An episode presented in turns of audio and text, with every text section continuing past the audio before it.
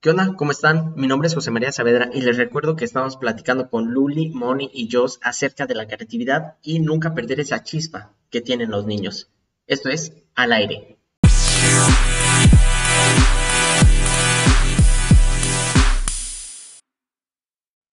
¿Y es perderle el miedo al ridículo? Eh, creo que hablar de tener miedo al ridículo es es algo que nosotras no llamaríamos ridículo. nosotras le diríamos em, estar apasionadas, ser apasionadas con lo que hacemos, porque cuando una persona le apasiona una cosa, ya sea bailar, dibujar, lo que sea, cantar, eh, no le teme a pararse en un escenario y hacerlo. Eh, nosotras es diferente, ¿no? A lo mejor nuestro escenario es un salón de clases o una sala de atención, pero más que hacer el ridículo, lo vemos como algo que nos motiva todo el tiempo, estar muy motivadas, muy eh, dispuestas para que los niños se lleven algo de nosotras. Entonces, no, no es hacer el ridículo, es más como les enseño lo que yo puedo y como puedo y como me gustaría que, que ustedes se lleven ese pedacito de mí, que me recuerden.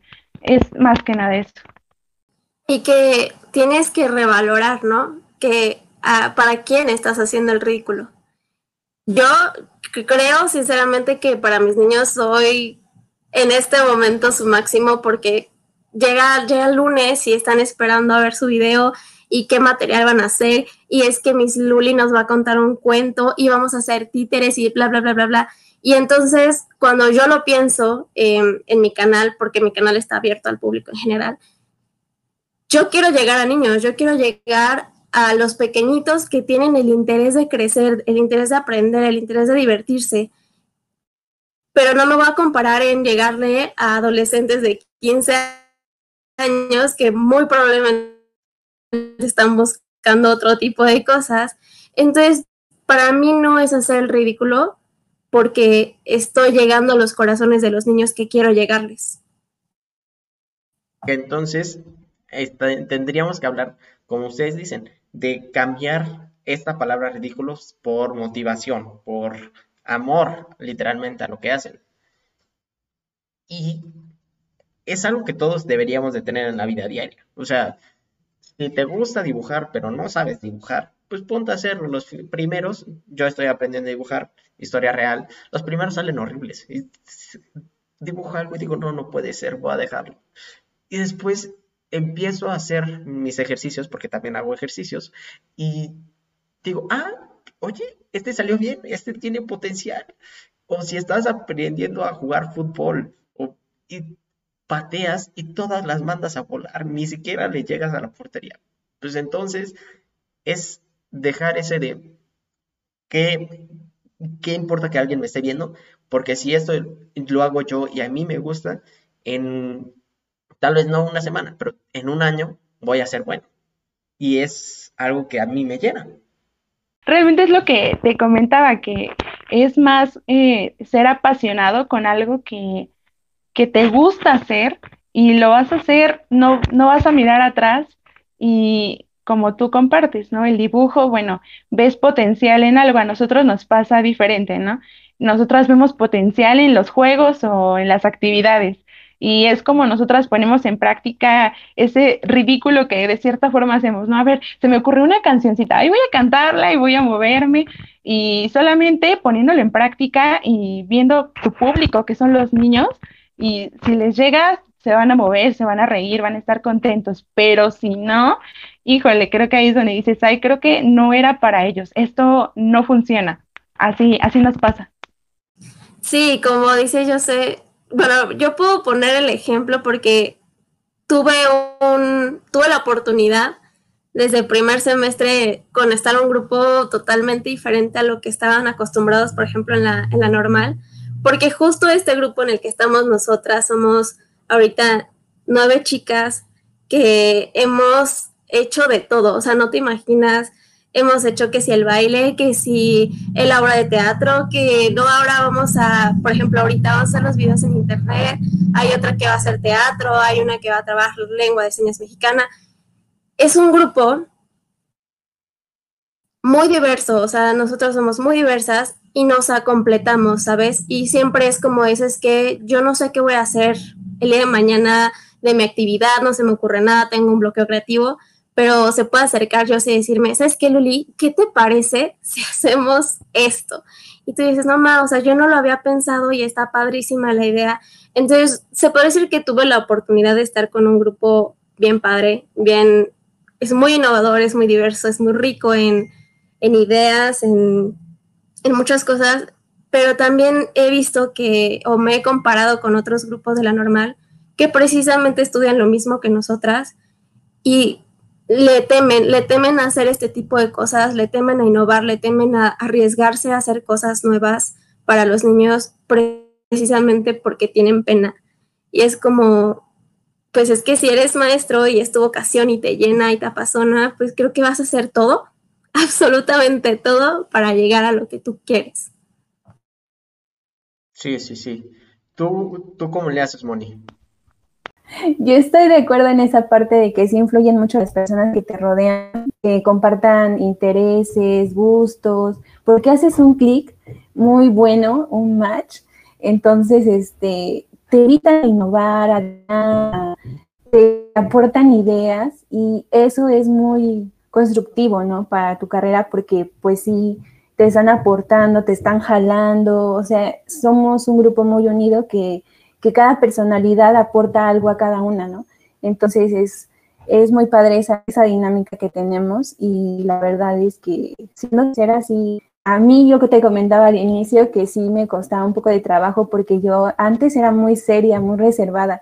Y ya después entrando a esto de la carrera fue como de, ay, me estoy conociendo, de que, ay, puedo hacer esto, pero, ay, ya me metí al baile y sí me gustó. Entonces, te vas conociendo a ti, te vas construyendo, te vas divirtiendo y estás generando algo que te llena, ¿no? Te llena totalmente a ti, como en lo personal y también en lo profesional te está ayudando bastante.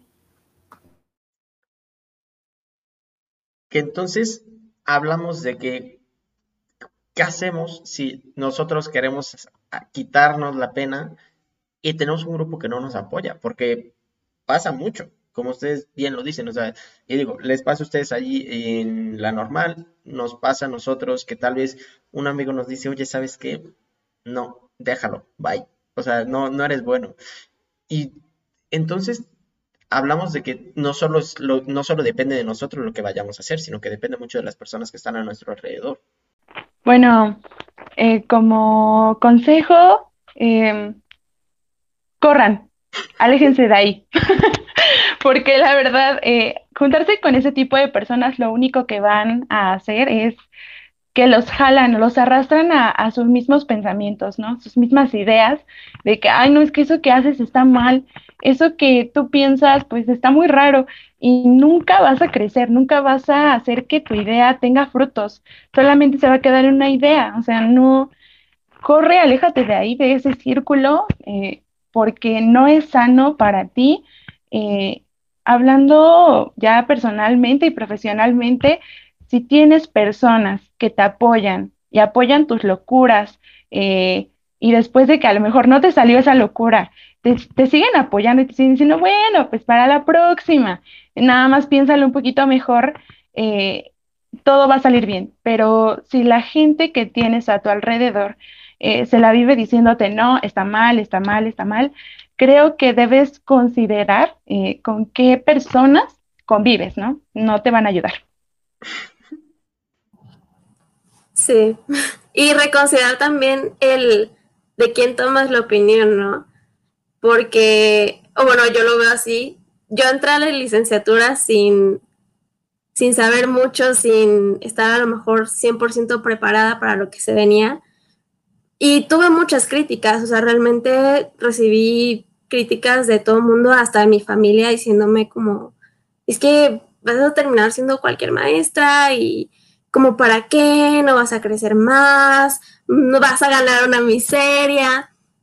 Y yo dije, ok, sí, voy a, voy a escucharte, porque a lo mejor tú tenías que sacar ese rencor o resentimiento, te voy a escuchar, pero eso no implica que yo voy a hacer lo que tú quieras. Yo voy a ser quien yo quiera ser y voy a prepararme como yo quiera porque al final a quien le estoy llenando, a quien le pongo cada vez una bolita a la botellita es a mí. Entonces, sí, creo que más de una ocasión también personalmente me he encontrado con personas que, que no me suman y entonces he preferido sacarlas de mi vida porque si no me suman, entonces no me sirve de nada. Y aparte de quién tienes como modelo, ¿no? Porque pues surge esta parte de que cuando vas a decidir qué carrera a lo mejor, este, pues estás pensando en por qué lo decidiste, ¿no? A lo mejor yo vi en un video que se les puede enseñar a los bebés de, de meses, ah, pues es que eso yo quiero hacer, ¿no? Porque está impresionante y pues va a causar mucho impacto. Pero, o nosotras, ¿no? En la escuela, simplemente. Los chicos de semestres más anteriores, pues, o semestres más, ¿cómo se dice? Más pequeños, o los más pequeños de la licenciatura, pues tienen esa, esa base, ¿no? Que ya vieron este, qué, qué se puede generar, ya vieron que uno se divierte generando las cosas, entonces también acercarte a esas personas que ya están en el proceso y que te pueden aportar. Entonces, sí, es, estoy totalmente de acuerdo conocer, rodéate de las personas que sí te aporten. Me parece excelente, digo, y no es una cosa fácil, es, o sea, porque tal vez tienes tu novio, tu novia, tu, un amigo de toda la vida que te está ahí fregando y fregando y fregando de no, no, no, no, y muchas veces es, son relaciones tóxicas, que por cierto, vieron un episodio de eso, no se los voy a spoilear, pero está muy bueno. Eh, y terminas diciendo, oye, pero es que si ellos no creen en mí, ¿por qué yo voy a creer en mí? Si se supone que las personas externas siempre son las que deberían de ver lo mejor en ti, las personas cercanas a ti, pero que no eres tú. Entonces empiezas a dudar de ti mismo, empiezas a decir, híjole, no soy bueno y no voy a ser bueno. Y empiezas a ciclarte en esta idea de lo tienen, tienen que decirme los demás que está bien. Y buscamos todo el tiempo esa aprobación. Y no digo que sea lo, único por lo que subimos fotos o publicaciones en redes sociales, pero muchas veces lo buscamos a través de los likes. Que buscamos y nos metemos a Instagram, vemos el cuerpo de una modelo, de un modelo, decimos, oye, yo no estoy así, yo, yo sí tengo llantitas, yo tengo, tengo granitos. Y terminamos en esta idea de que a menos que seas perfecto, no sirves. Y lo, bueno, lo trasladamos a todos los aspectos de nuestra vida cuando en realidad nadie es perfecto. Exacto, y creo que eh, hiciste un comentario muy acertado porque la principal persona que debe de confiar en sus ideas y en todo aquello que pasa en su cabeza, eres tú mismo. Si tú no te la crees, si tú no te motivas, si tú no dices nada bueno de ti, la gente lo va a recibir como un mensaje, como un letrero que tienes aquí en la frente y todo el tiempo van a ver eso de ti. Eh, eh, por ejemplo, con los niños así nos pasa, si nosotras queremos eh, proyectar que somos muy divertidas, que siempre estamos de buen humor, que somos amorosas, que pueden confiar en nosotros, pero llego con mi cara toda seria, y a ver niños, vamos a, dibujar, pues obviamente los niños no lo van a hacer o lo van a hacer con ese humor y eso no es lo que queremos, ¿no? Proyecta siempre lo que quieres que la gente vea de ti, solamente así, y mira, y esto funciona para todas las cosas, no solo en la educación, ¿verdad? Funciona cuando le quieres gustar a alguien, cuando le quieres agradar a tu maestro o a tu maestra para que te ponga un poquito un puntito, ¿no? Entonces, si tú proyectas que eres una persona que estudia, que eres una persona que siempre está motivando, que eres buena onda, la gente lo va a ver. La gente lo va a ver y por eso vas a caer muy bien. Pero obviamente, si todo el tiempo te la vives criticando, si todo el tiempo vives, ay, es que ya viste, ay, no, si se pintó el cabello, van a percibir eso, ¿no? Como de que, ay, creo que es una persona que critica mucho. Entonces, créetelo tú para que lo proyectes. O sea, primero tú y después los demás. Sí, sí, ¿qué digo? Ahorita empezamos hablando sobre los niños y estamos dando consejos hasta de relaciones, pero esa es la idea, que salga, que salga lo que tenga que salir, no hay que ponernos límites. Bueno, en algunas cosas. pero creo que estamos llegando a un punto, una conclusión que me gusta mucho y que creo que tendríamos que ponerlo en un póster gigantesco ahí en el Zócalo de Puebla o en el Zócalo de la Ciudad de México, de quiérete a ti mismo. Pero, bueno, por lo menos en un post-it junto a tu cama. Pero también creo que muchas veces escuchamos tantas veces esto y escuchamos tantas veces el te tienes que querer, te tienes que creer en ti mismo, tienes que decir tantas cosas, o sea, tenemos todo el tiempo estos mensajes motivacionales, frases, eh, podcast, que terminamos diciendo, mm, digamos que se vuelve repetitivo y lo dejamos de hacer. Entonces, creo que también hay que encontrar el, la mitad entre este amor propio que tenemos que tener y entre este no amor propio que nos dice la sociedad que deberíamos de tener, que este estándar de la perfección, para así poder cambiar nuestras ideas. Sí, pues la verdad es que es un tema bien complicado porque, bueno, personalmente lo he vivido, es, un proceso muy largo, un, un entender qué es lo que yo soy, qué es lo que yo quiero para amarme y para darle mi amor a los demás. Y en este caso, para darle mi amor a los niños.